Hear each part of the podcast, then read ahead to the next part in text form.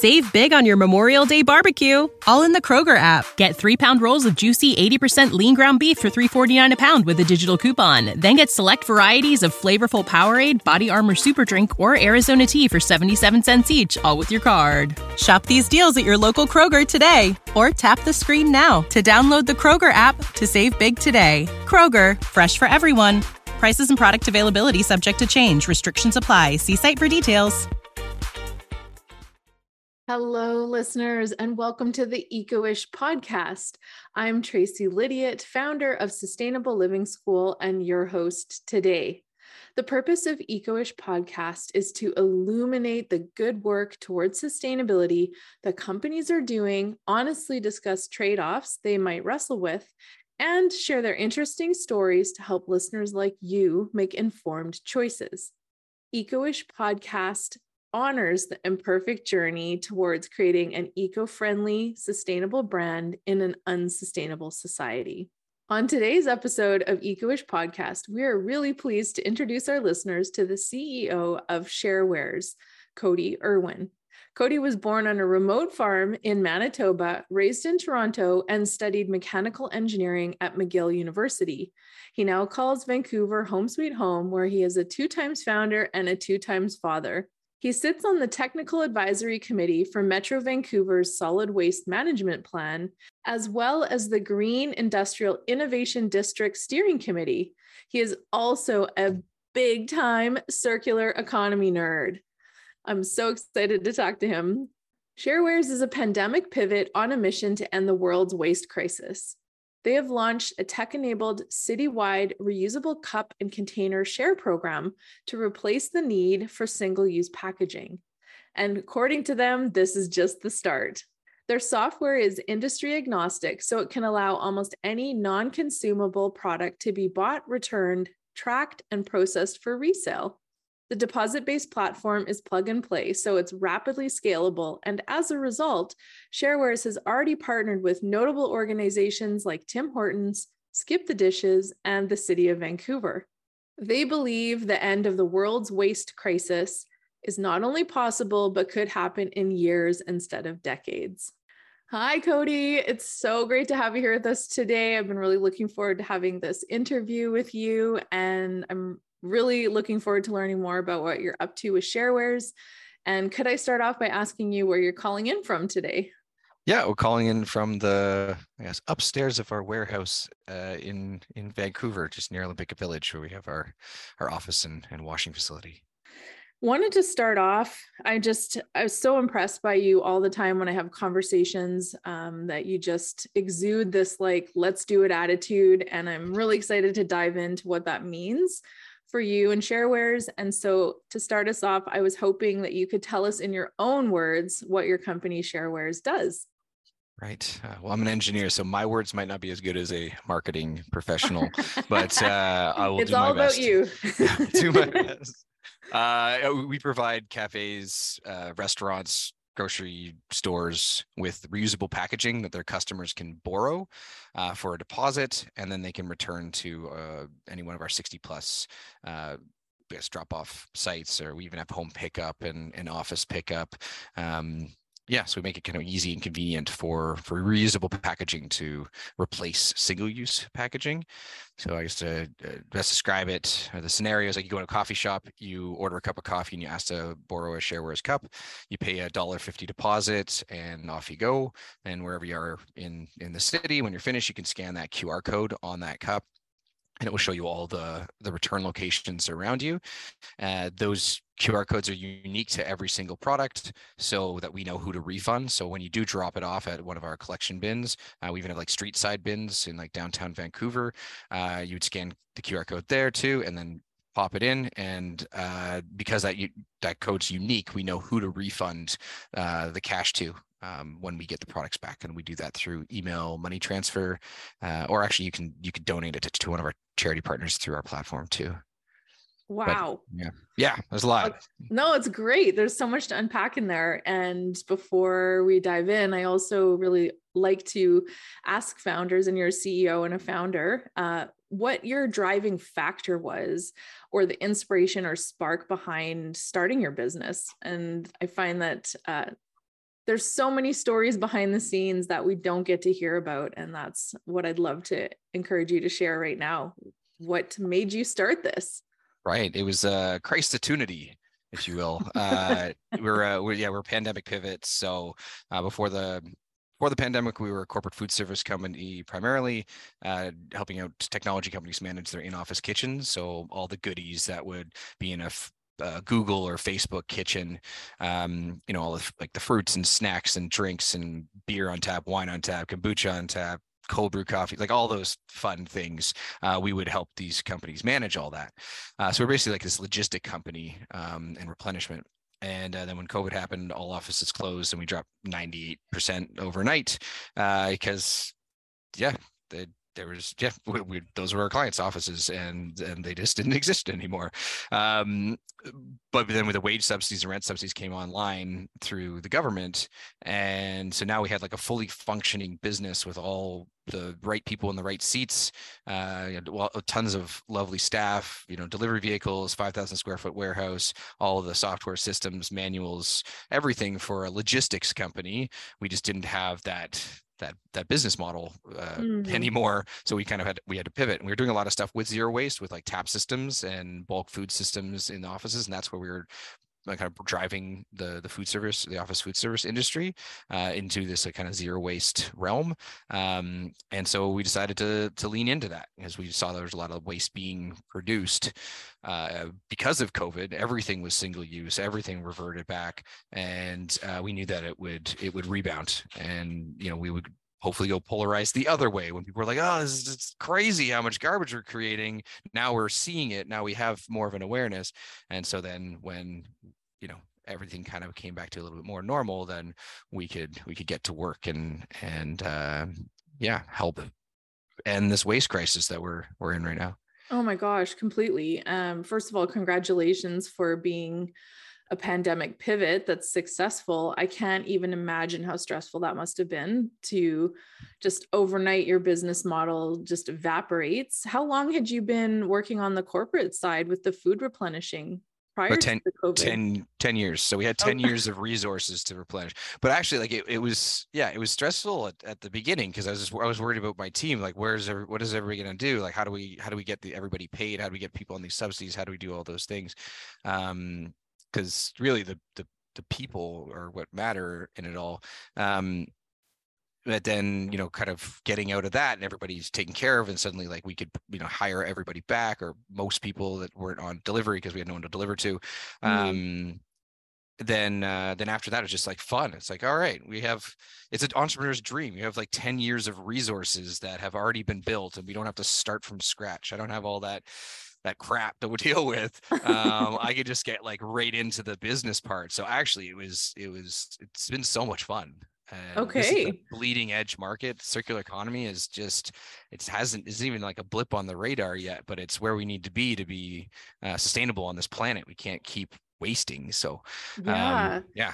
Well, one awesome. thanks. That's amazing. Thanks for sharing that. And um, you know, I hear the stress and like I really appreciate your care of your employees because I had my own business at one point in time too. And they really are the lifeblood of your business. You can't do it alone.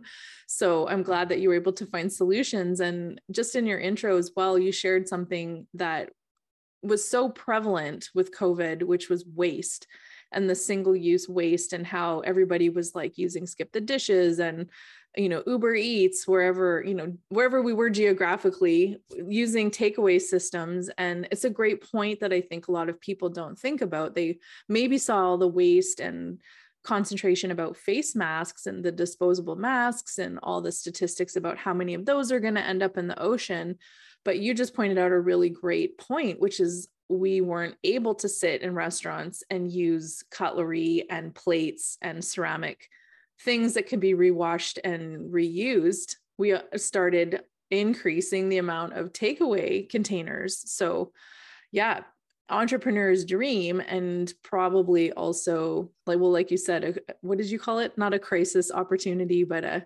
Christotunity. Christotunity. That's from like The Simpsons. It was like that. I mean, I think it's actually like this word. Anyways, it's anyways.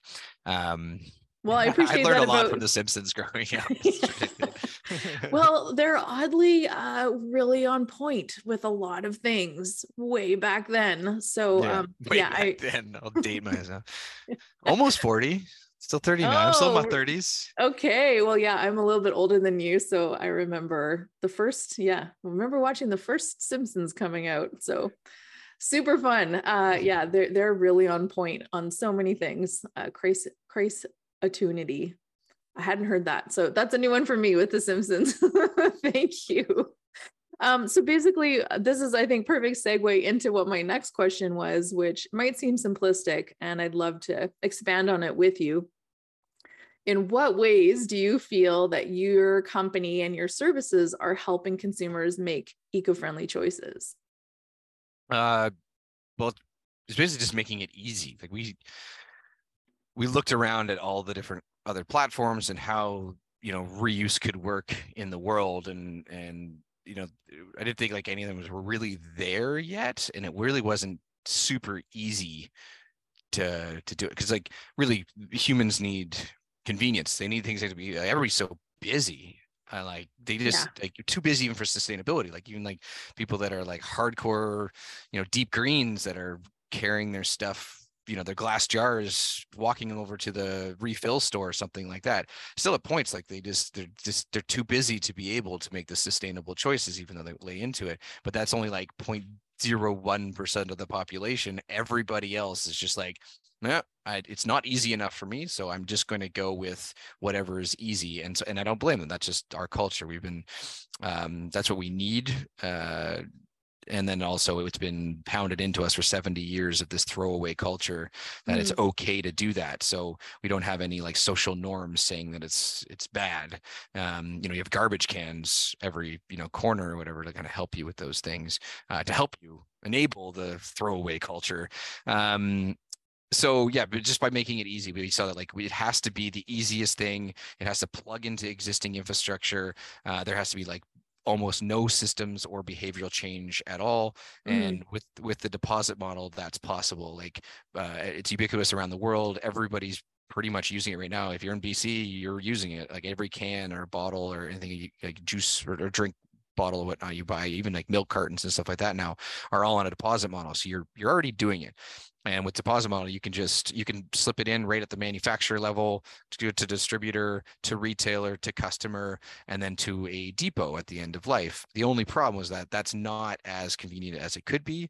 So what we saw was that the um, we need to make it easy for customers to get their money back, to return it and get their money back. So creating a network of return locations. So anywhere that there's a a garbage can, uh, or a collection service. So whether it's in an office, if it's on a street corner, if it's in a in a business, uh, or you know getting home pickup, every one of those areas where there is waste being generated and picked up, or not generated but paid picked up, there needs to be able to have a, a collection system for reuse as like a new utility in the city uh, for like reusable products.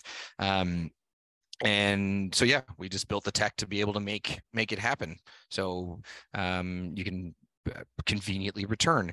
And so it, it works both easy for our say our customers are like the businesses that buy from us and then so we're like b2b to c so that in like the but you know the end user the customer on the on uh, of the business is also kind of part of the whole ecosystem.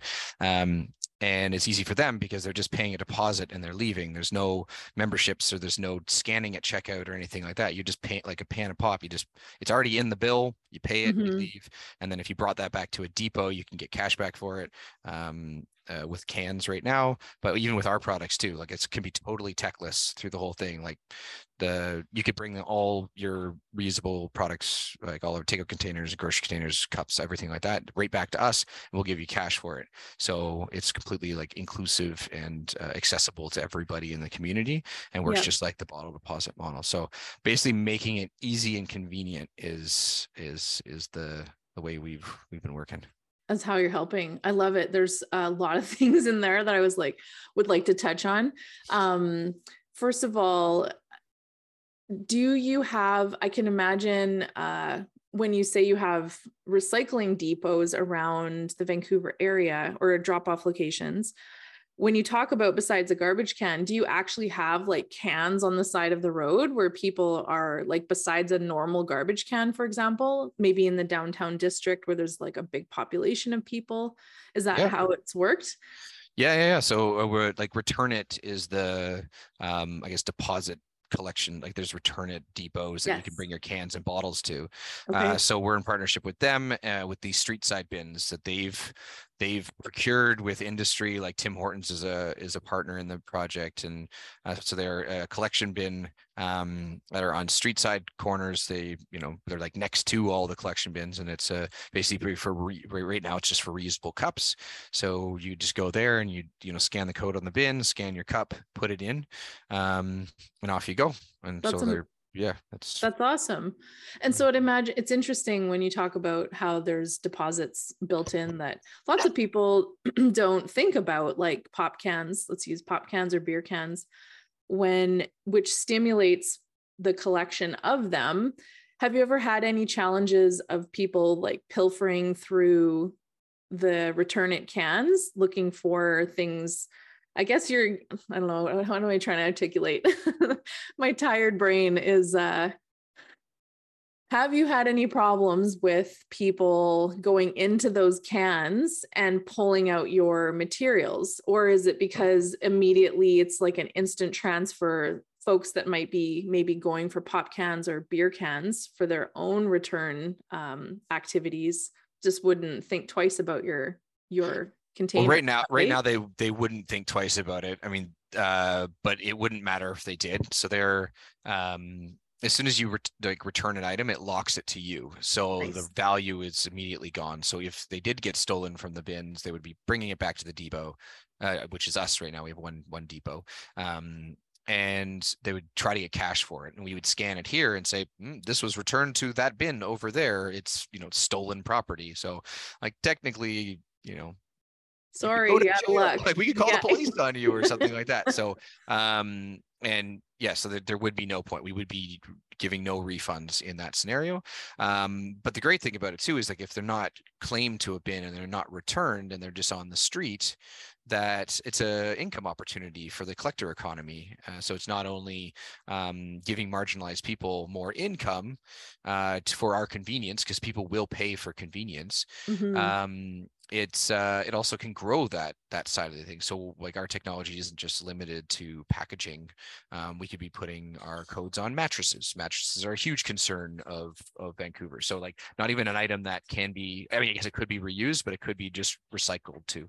So um, you know, if you had a $50 deposit or $20 deposit on a mattress and it ends up in an alleyway, which this, you know, in and around Vancouver, they spend a million and a half cleaning up every year.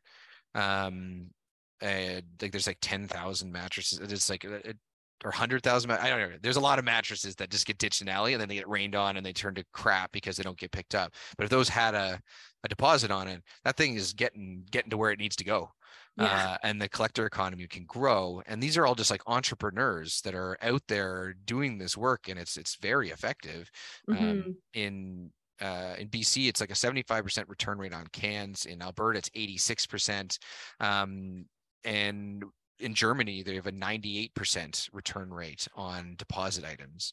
Um, they just, yeah, they did some studies in Ireland recently with same, it was like 94%.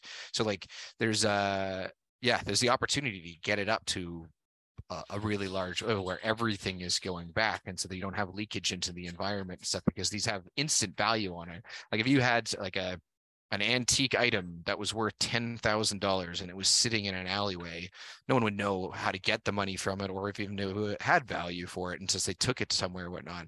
But if they saw something like a can or one of our, you know, codes on something, they would instantly know that there's value there to be had and we can get cash immediately for it so it it it basically like it create this uh, and this problem that would be like waste is actually turning out to be an opportunity um, and you know they're like the the last last resort. And if it did even get into recycling and into like the general recycling system like recycle bc uh, we could have people picking these off on the line. Maybe the the optical sensors could be picking them up all together and bringing them out um, and then that's an income opportunity too for recycle bc to be able to be making money off that. They can be in employment opportunities. They can be employing people with barriers to employment that you know need jobs and there's so many of them. Like we're employing um, people in our washing facility um, and we see this you know this this great market of, of people that are ready willing and able to work uh, and we can create these like great fulfilling safe jobs um, so it's like this goes hand in hand. So like you could have people on on the line picking these things off and that could be the implement they could be making the money off of that. Maybe there's like there are contractors that come in and it's like you know keep what you find kind of thing yeah. and you know a dollar 50 cup here two dollar item there you know things that can add up so not just 10 cents like a can yeah you bring up so many great points um i remember going to um like a eco green festival in I think like early 2000s in LA and I met this gentleman there that was from had partnered with a technology company from Japan and they had this system that would basically fit in the back of a truck. And it was to take plastic bags and plastic overwrap, and it had the ability to fractionate out fuel out of those um, plastics and turn it back into a diesel fuel fraction. And my brain kind of went off at that point because I was like, oh, because I lived in Mexico for a year as well. And at that time, Mexico, I don't know what their system is now, but they certainly, you know, there's always the joke about the the plastic bag trees, or you go down to the beach and there's just like plastic bags floating around in the ocean. And when you take the steps to turn waste into something that's uh, value created or it's creating value in the sense that they're going to be incentivized to collect it I thought, oh, that would impact so many countries from a plastic perspective if they were paid to do it or made something that was usable at the end that would offset a fuel cost, for example, going to the pump. It just makes so much sense. And you and I have had this conversation a lot about textiles, which are kind of tricky and like longer term because they're in they're in circulation for so long. Like I just ripped my coat uh, today on a fence post that I've had for 30 years. And uh, oh, I'm so sorry. I know it was kind of a bummer, but I'm really good at repairing things. So I will sew it up. But well, I'll, I'll actually, yeah, I'll talk, I'll talk to that for a second. Cause like, I think like if people, like the way that things are going and the way that it has to go for us to be sustainable on this planet is going into the circular economy. And then I just got this like this image. So all these movies that you see with like into the future, yeah. And you see them all with their like ripped up clothes on or like patchwork and everything like that. And you're like, oh, they're just surviving. But I actually see that as like the fashion of the future. And people seeing those things means that, you know, you are, you know, a part of the solution and it's it's cooler to be that way. And if we need to get towards making sustainable lifestyles, cool and sexy and, and engaging and, and fun and and then that can start those social norms that start driving those things because then you know that's where we're going to be. So like yeah in the I, I could see that you know in a couple years from now people might see you might even not want to do a good job of that patch just so people see it and be like oh yeah. Yeah you fixed that. Good job that. Oh, actually you bring up i'm i'm not sure if you met katie wilson who's the director of sustainability at Arc'teryx because uh, you and i were at uh, coast waste management association's conference in october last year and katie told stories about how they've opened repair cafes or they were about to open one i believe in new york and she was saying that it's almost like a badge of honor to have say an, Arcta- an Arc'teryx jacket, for example, with different colors of zippers mm. on it, because it means you've had that jacket for so long that it's gone through like multiple repairs. And it's like, I thought that's such a great uh, cultural shift. And it's exactly what you're talking about. So yeah, mm. I might put like a little heart on my my rip of my jacket and that's, like I did yeah. this with with heart and repair and I thrifted the jacket anyways. It's from LL Bean. It's like a hundred dollar jacket I got for four bucks and I'm gonna make it last for like another 20 years.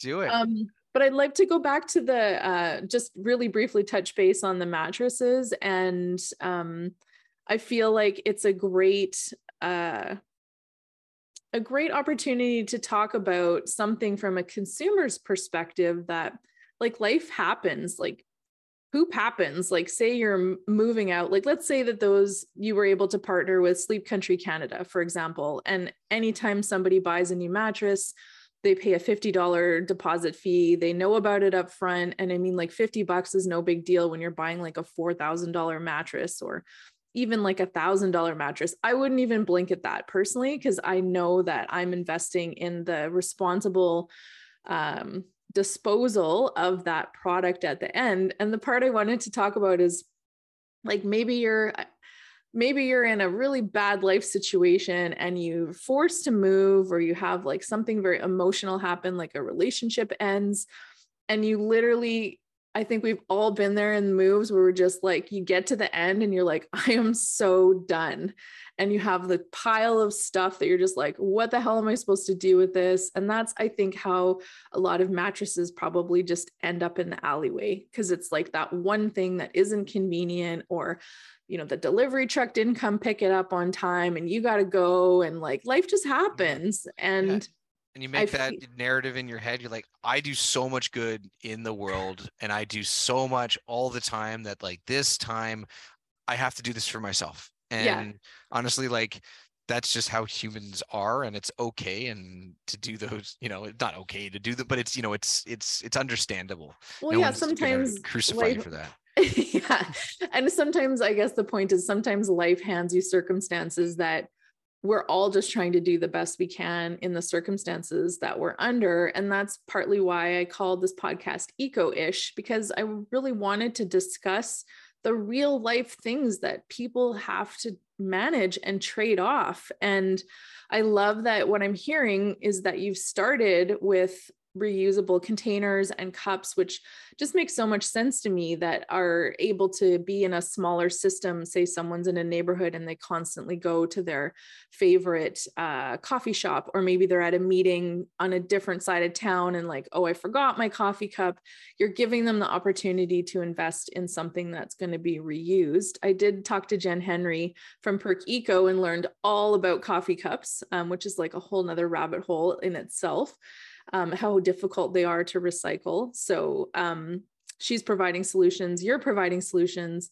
But I'm also hearing that your QR code technology is very transferable. And in your intro, I loved that you called it business agnostic.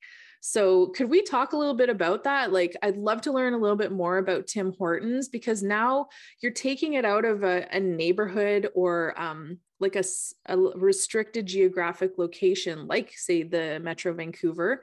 And now you're potentially expanding it into like a national chain. And I really want to hear about that and what kind of hurdles or challenges that you might have been talking to them about, if you can share any of that. Yeah, well, I guess the the there's not really hurdles for.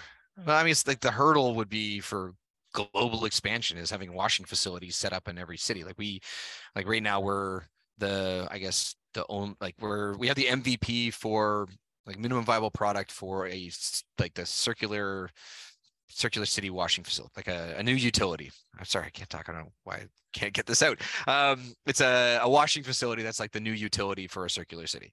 And that we have this like, you know, it's about 800 square feet and it's all dedicated to just washing reusable packaging. We've been certified to be able to um, wash for you know Tim Hortons or uh, who's, who's, a current partner, and we are washing for them.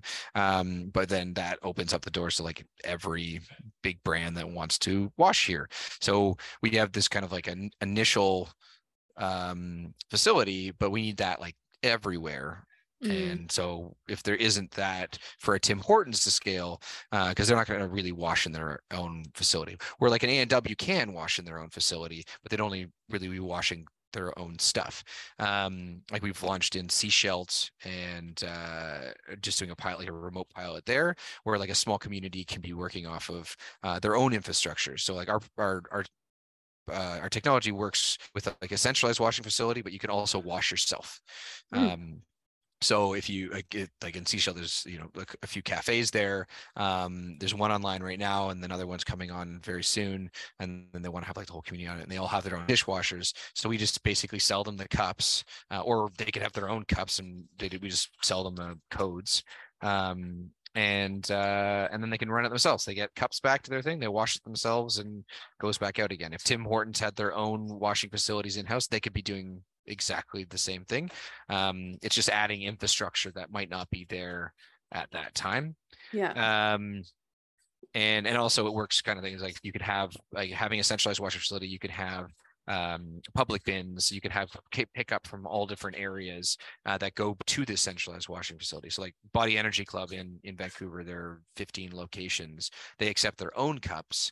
Uh, they have their own custom branded cups with our technology on it or our QR codes on it, and you can return those to Body Energy Club. They can wash it, but if you hey, say get it picked up from Nada when you get your grocery deliveries, then uh, comes back to us. We wash it and then we sell it back to uh, Body Energy Club. So it, it can kind of work both ways. So the centralized wash facility is good for scaling it up, but in a small community or just a small pilot just to start it off, um, uh, a city could just have a few cafes or restaurants, you know, working on it. So I guess the hurdle would be like building these, getting these washing facilities online. And it's not like crazy infrastructure that did like new technology. We're going to build all this sorts of fun new technology because I'm, I'm yeah, that's what I like doing.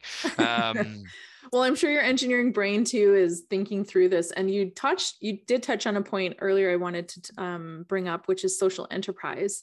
So here in the Okanagan, we have PACE, which is P A C E, and they're in Penticton, and they actually manage a lot of the mattress recycling, and they also have a depot for electronics, and they they specifically focus on helping folks with barriers to return to work um, of all kinds of reasons and give them meaningful work and work opportunities. And so we've seen this starting already with them.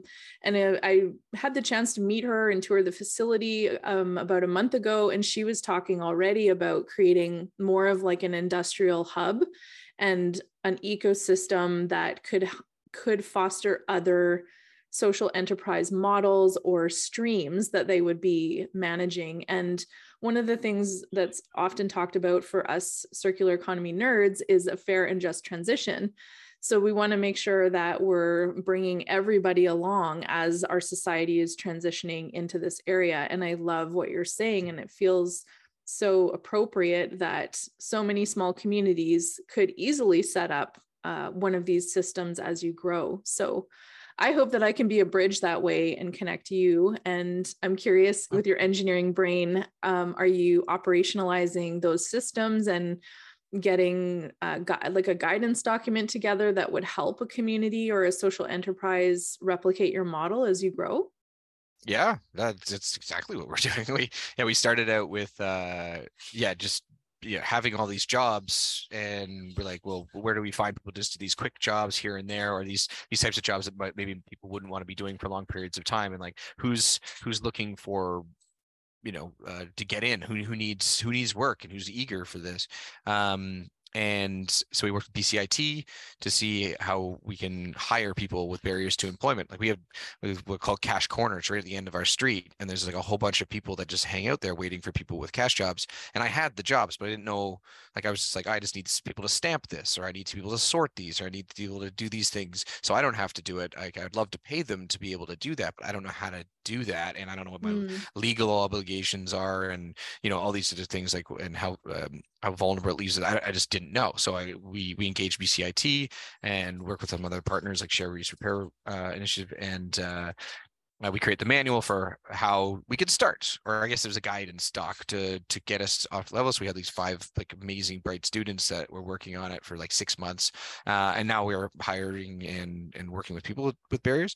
Um, and then now we're doing the next step of that, which is we hired a co-op student to work for the next eight months to create this man operations manual manual with like SOPs, so it's operations and and HR of how we can continuously hire, train, maintain, and you know support people people with barriers to employment and keep those pipelines going and you know work with like say like the Canucks Autism Network and like things like that just like um yeah like, like super wonderful. there's this huge job there's all these people waiting for jobs and it's just like how can we tap into that? And then we can share that what you're saying like share, uh, share that. So the all the washing facilities that start up will have something that is uh yeah they can immediately be a social enterprise and help out the community locally and building economies and blah blah blah, blah all the yeah, all those tri- good things. triple triple quadruple beyond wins. And i love that you also inserted an extra uh, letter in the b2c acronym. I think that that's you said B to B to C. And I, I was thinking as you were talking, I'm like, yeah, you know, as we invent new ways of doing business, of course, we're going to invent and create new acronyms. So I just wanted to. Highlight- oh, I didn't. I didn't create that at all. That's uh, that's an actual uh, I think so. Just fair, I don't wanna, and I, don't want to take credit for that. No. well, thank you for bringing it yeah. up. I'll I'll yeah. say that because I, I yeah. think that maybe many listeners might not know what that means. It's business to business to consumer. So um, I love it. So, uh, so we've talked a lot about opportunities and impacts that you're having, and I'm curious if you have any hurdles or trade-offs that you're managing right now as you continue to scale and grow. Uh, yeah, the the major, I guess, hurdles are uh, awareness. Um, people don't see and feel the waste crisis or the climate crisis in their day-to-day lives so there isn't the action that would happen in an urgent situation say like covid is like as soon as that happened everybody was making hand sanitizer. We even were making hand sanitizer, or like we were bottling it from the local source or whatnot. Like you're like seeing the opportunity. People need this. It's going to happen, but people don't you know like demand this that mm. kind of thing so it's not going viral or like it's not just like going i mean it's kind of good because the we don't have a washing facility that can wash the, all the city's dishes because that's like millions of units a day and mm. that's what we're working towards uh, so it is it is uh, like a good level but uh, yeah like the hurdle is really getting the awareness out there because even people that are sustainable um, you know they haven't tried they might have heard of our program they'll be like, oh that's nice but you know that coffee shop's two blocks farther than the one i go to and really is there you know uh, is a cup really that bad even though there's hundreds of millions of go- them going to the landfill in metro vancouver every year like mm-hmm. or incinerators like it's you know it's all over the streets it's like it's more than half the city cleanup is just you know cups like takeout yeah. containers and things like that so uh, but that gets cleaned up we live in beautiful Vancouver and we do not see a waste crisis at all. It's just everything's just out of sight, out of mind. Recycling works, compostable packaging works, which is all a farce. Um, and no one really knows that, or they just they just trust that someone else is going to figure it out. Um, and so that's the biggest. So we've made it like as easy as possible to make that choice and and to switch over um yeah, so we're just gonna have to grow it and make it easier. But the awareness piece, marketing is a huge thing. You know, the like the government's putting all this money into sustainable business, like clean energy, like clean all these kinds of things. Um, but if they put ten million dollars into a fund to uh, fund marketing, for like it was like hey digital marketing agencies you know send us your proposal you'll get 10 million dollars of resources to do a canadian wide campaign or maybe a million dollars for each city or something like that to run this campaign. Pitch your campaigns to us to make it cool sexy like I mean, it doesn't have to be sexy, but it'd be cool and trendy and like it like in and like you know people have FOMO, and create these social norms and all this kind of create a culture around it because it's really not hard to do it. And uh, I guess one of the trade offs that we've been doing is like, you know, like it's not efficient right now. So like if you mm-hmm. have a mm-hmm. few cups in a bin, you know, we're going and cleaning those things out. When really, if it was at scale, those bins would be you know brimming all the yeah. time and, and we would be fitting in infrastructure like waste management companies would be picking those things up for us because that's just part of the program because you you'd have less other waste you'd have more cups so there's just like it's just moving from one type to another so you'd still have to pay a waste hauler mm-hmm. to take that stuff away so it's not going to cost the business anymore mm-hmm. they're just replacing one with another and like city pickups like all this kind of thing so like it fits into the top of the supply chain, goes all the way down, and then the collection infrastructure is already there doing all these things already, picking up, you know, compost and recycling and garbage. Like these things can be picked up from your house on like a curbside collection weekly or bi-weekly, or however the system works in, in BC or Vancouver. Yeah. So it um yeah, it could be. So right now it's just less efficient. Um and we're just, you know, doing that to, so we can get up to that level where it can rapidly scale. I love it. Um, thank you for your dedication and vision on this. And like, really, you feel like you're on the precipice of uh, exploding. And it's you and I and others have talked about this. Waste is just a different lens that you wear. And when you're aware of the problem, you see a lot of the opportunities. And I feel like we need to have some incentives to kind of push all the innovation up even further. And we talk a lot about that in sustainability. When you have constraints or limits, you have the ability to be more creative. And when I was speaking to Jen Henry from Park Eco, she said when the ban on putting um, biodegradable or compostable material in the landfills from garbage collection was put in with the city of Vancouver, she said she just saw the whole industry jump up because now all of a sudden this is a, a, banned substance at the end of the line. And so the innovation happens as we work backwards and find all the places along the way to intersect and be entrepreneurial.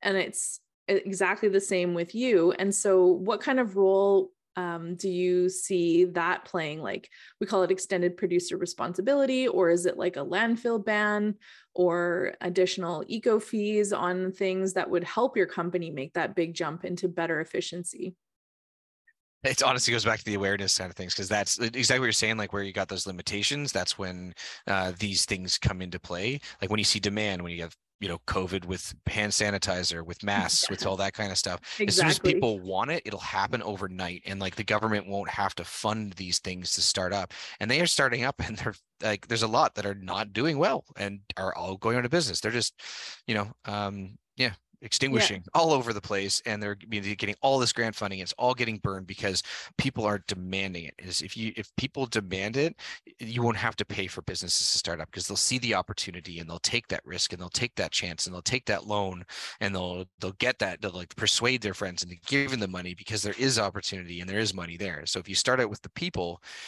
then everything else falls in line policy falls in line the politicians just want what the like the people are demanding of them.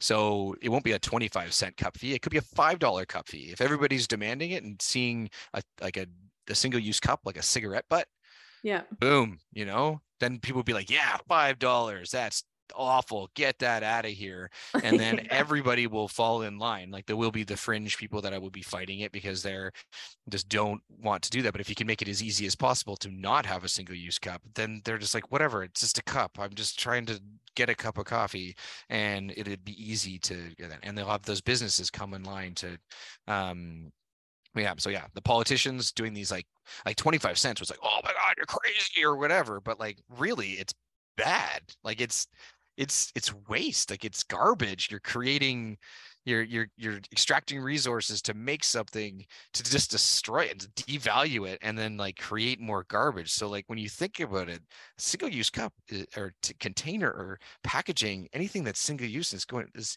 is is awful it's just yeah. absolutely insane and if you awful. had a different different different avenue of it if it was another avenue was just as easy but you know that thing just kept circulating and wasn't going into landfill, then that's the thing. But like the city, if they were like, we're banning all single use products from the market, the infrastructure couldn't handle it. Like, uh, and like people wouldn't like, yeah, no one would get that vote passed. They would get lynched to do something like that. But if all the people did it, it would happen in years, not decades.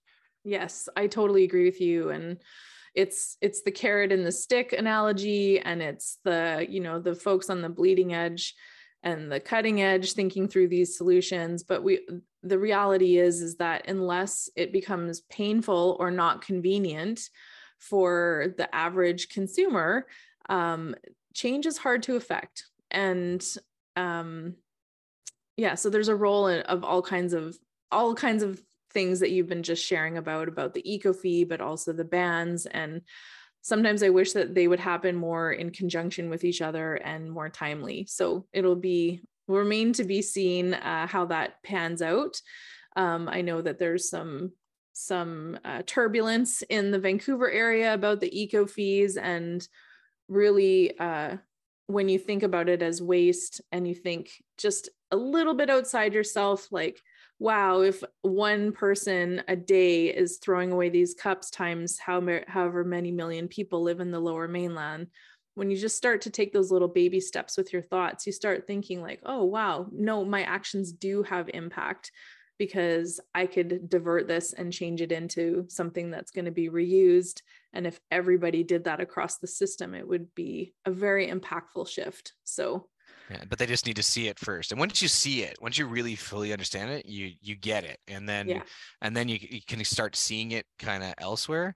But I mean, not everybody has to see it. It's just the the the influential people, the you know, in that marketing to get that going. Because every most people, like 90 or 80 percent of the people just fall in line with how everything else is is going. And then they adopt that as their behavior. So like littering, like you know we don't litter anymore it's so like we just well we do like there is people that do do it Yeah. but in vancouver if you see somebody throw something on the ground in and uh you would say something you'd be like hey what the heck yeah. like, you know like become pick that up you know like it's- it's yeah it's not cool man um it's become so- part of our culture, our cultural our culture. Yeah. I can't say that word. Our cultural norms. Yeah.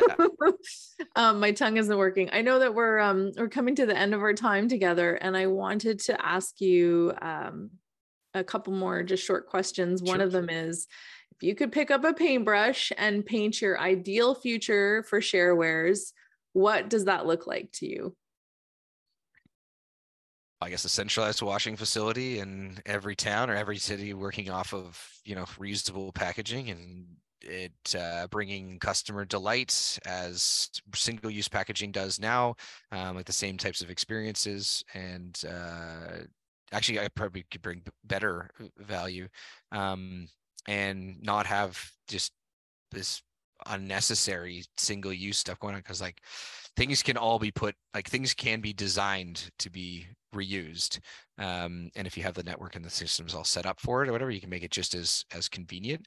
Um, so yeah just uh, like uh, i guess awareness that single use stuff is bad Yeah. uh, and a feeling of that. So people actually like have that as a social norm and then reusable packaging flowing yeah flowing through economies and, and cities and stuff like that yeah. Well thank you for that. I love the vision and it's it also i think really highlights that even though things are made out of plastic you just brought it up and brought it forward even though things are made out of um, materials that we might deem unsavory from a sustainability perspective when you find solutions like sharewares that use them over and over and over and over again, that's also a great step towards sustainability. And so I, I love your vision, and I really truly hope that this podcast at least illuminates for some folks what opportunities are out there. And it's perfect segue into my final question, which is if somebody is listening to this and they say, Hey, I really want to implement that in my cafe or my restaurant, or um, maybe it's just a listener who's a customer, how do they connect with you and how do they um, bring those ideas forward to their favorite cafe? Right um well first i want to touch on that kind of unsavory side of things uh Sure. like I uh, I mean, there is like all the stigma around it. I'm not saying like using petroleum products is like good and we have to use more of it or anything like that. But like, um, the the foundation of of, of plastics, you know, like the the hydrocarbons, these uh, things, um, they can be made from alternative sources. Like there is bioplastics and bio things or whatnot. And you know, from our our, our research and talking to our, our the the you know partner scientists um, you could be making you know polypropylene out of uh, like sargassum and like seaweed algae like blooms like invasive toxic things you could be making this stuff out of. It's just right now it's made out of those things. So um, there's kind of stigmas and there's all these you know misinformation around these things and like things yeah like things it's, it's like toxic and all this kind of stuff. It's like yeah if you drink out of a pvc cup you're going to get cancer.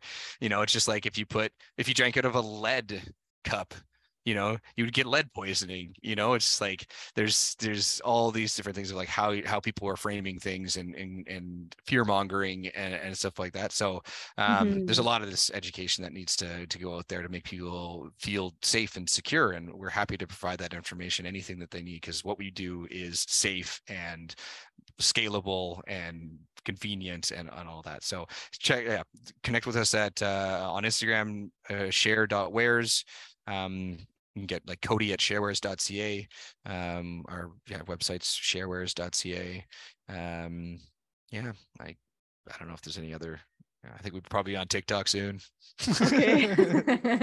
I think that's many people's statement. And uh, just back to the unsavory, I certainly didn't mean to imply that using plastic is uh, poor for your health or um, puts your health at risk in any way. And I love that you just brought that forward because there's so many material scientists that are looking at alternatives for shifting okay what is made out of a non-renewable resource like petroleum and how can we make the same product with durability and flexibility and safety for folks but completely out of a different source? And it's not perfect the, right now. It's no, eco-ish eco-ish and you know one of the things that gives me absolutely so much hope every day to get up and continue doing the work that i do and um, you know, putting my passion energy into stuff like this, like my podcast, is that there's just millions of people out in the world that you don't even know about that are working on solutions. And um, I'm just so grateful to connect with you as one of those passionate people. And just want to say thank you so much for being on the podcast. And I hope to have you on again, maybe in a six to eight month update. Because if you got Tim Hortons on board, I can only imagine um, where the expansion might be going for you. So congratulations. a lot, lots happening in the industry that nobody sees, but it can get it's it can be um, yeah amazing. And yeah if there's if anyone's listening in vancouver uh, please give us a try just and give us feedback. Like we're this is first steps this is brand new industry. All your help even like the the worst possible stuff you could say we want to hear it so that we can fix it. As yeah we're problem solvers. Let's just uh let's all work together to to get there Amazing. Thank you for that invitation. And for listeners, I'll put everything from Cody's contact information and website and social links down in the show notes as well. So, Cody, I wish you a wonderful day. Thank you so much for your time. Deeply well, appreciate you. it and just honor the work you're doing. Awesome. You too. Thanks so much. Hey, listener, thank you so much for tuning in to this latest episode of Eco-ish Podcast. We're very excited to bring you new content every other Wednesday throughout the year. You can follow along at Instagram at eco.ish.podcast. If you'd like to find out more about the Sustainable Living School, which produces this podcast, you can look at the website sustainableliving.school. You'll find information about courses and a free guide that you can download to learn more about sustainable living and how to get started. The Sustainable Living School is also partnered with Your Healthiest Self on a five day free Sustainable Living Made Easy challenge. You can register at any time by going to the website sustainablelivingmadeeasychallenge.com. Thank you again, and we hope you'll tune in again soon. Bye for now. Save big on your Memorial Day barbecue, all in the Kroger app. Get three pound rolls of juicy 80% lean ground beef for $3.49 a pound with a digital coupon. Then get select varieties of flavorful Powerade, Body Armor Super Drink, or Arizona tea for 77 cents each, all with your card. Shop these deals at your local Kroger today, or tap the screen now to download the Kroger app to save big today. Kroger, fresh for everyone. Prices and product availability subject to change. Restrictions apply. See site for details.